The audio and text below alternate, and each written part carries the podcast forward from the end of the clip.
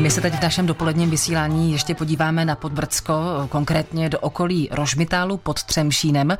Tam byly v minulosti, tak jako jinde, typické určité pokrmy a řemesla.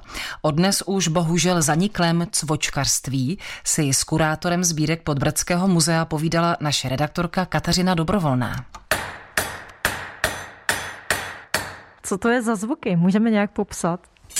Je to dopadání kladiva na rozhavený drát na malém kovadle. A co z toho potom vznikne? Měl by z toho vzniknout malinký hřebíček do bod, takzvaná šerka. Nacházíme se v jedné z částí expozice Podbrdského muzea, takzvaném verstatu. Jsme tady vybudovali funkční repliku cvočkařského verstatu, protože to řemeslo je dneska zaniklé. Těch verstatů tady na Podbrdsku bylo desítky, ale žádný se nezachoval tak, aby se v něm dalo znovu kovat, aby jsme tam mohli vyzkoušet, jak se taková hřebíček do boty, šerka, flok, pifle vyráběla. A tak tedy vznikla tahle replika. Podle čeho se učíte tady v muzeu tomuto řemeslu? V roce 1945 natočili cvočkaře při práci ve svaté Dobrotivé na druhé straně Brd a my tento videozáznam používáme jako jedinou učebnici toho, jak se vlastně ten hřebíček vyráběl. Ještě jsme teda byli na takové pracovní cestě až ve Valle di Ledro v severní Itálii, kde do dneška několik starých cvočkařů umí tu šerku vykovat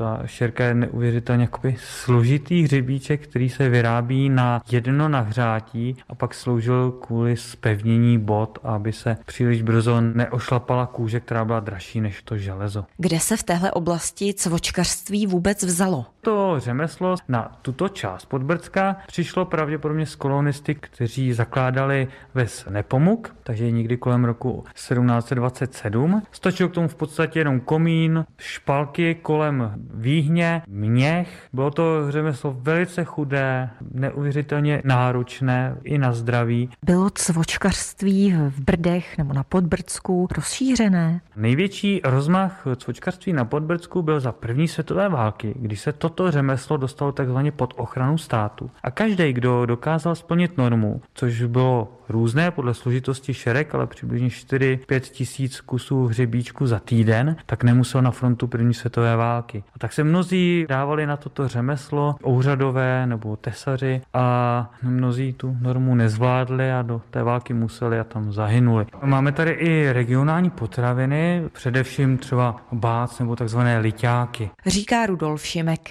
Báč se dělá tak, že se vemou vařený brambory, nastrouhají se Popisuje recept na zdejší typické jídlo Jiří Blažek, správce Podbrdského muzea. Zaleje se to mlíkem, dá se polohrubá mouka, vajíčko, dají se kvasnice samozřejmě, nechá se to vykynout, hodně česneku a když to vykyne, naleje se to na plech, posype mákem, dělají se slabší, aby to bylo spíš chrupavější a to se dávalo buď jako samostatné jídlo, nebo k polívkám, anebo druhý den třeba na snídani, nebo si to nosili do práce. Je to taková buchta ružmitálská slaná, no. A slyším, že někdo říká bác, někdo báč, takže obě varianty jsou možné. Moje babička říkala báč kozu do vozu. Nevím proč. Říká správce muzea. Kateřina Dobrovolná, Český rozhlas. Český rozhlas Plzeň. Rádio vašeho kraje.